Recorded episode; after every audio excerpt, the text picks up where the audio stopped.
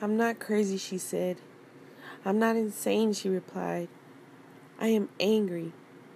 For society has corrupted my mind into thinking that I'm not allowed to cry. I'm always supposed to walk around my head up high and walk with no shame because I am a strong, powerful black woman.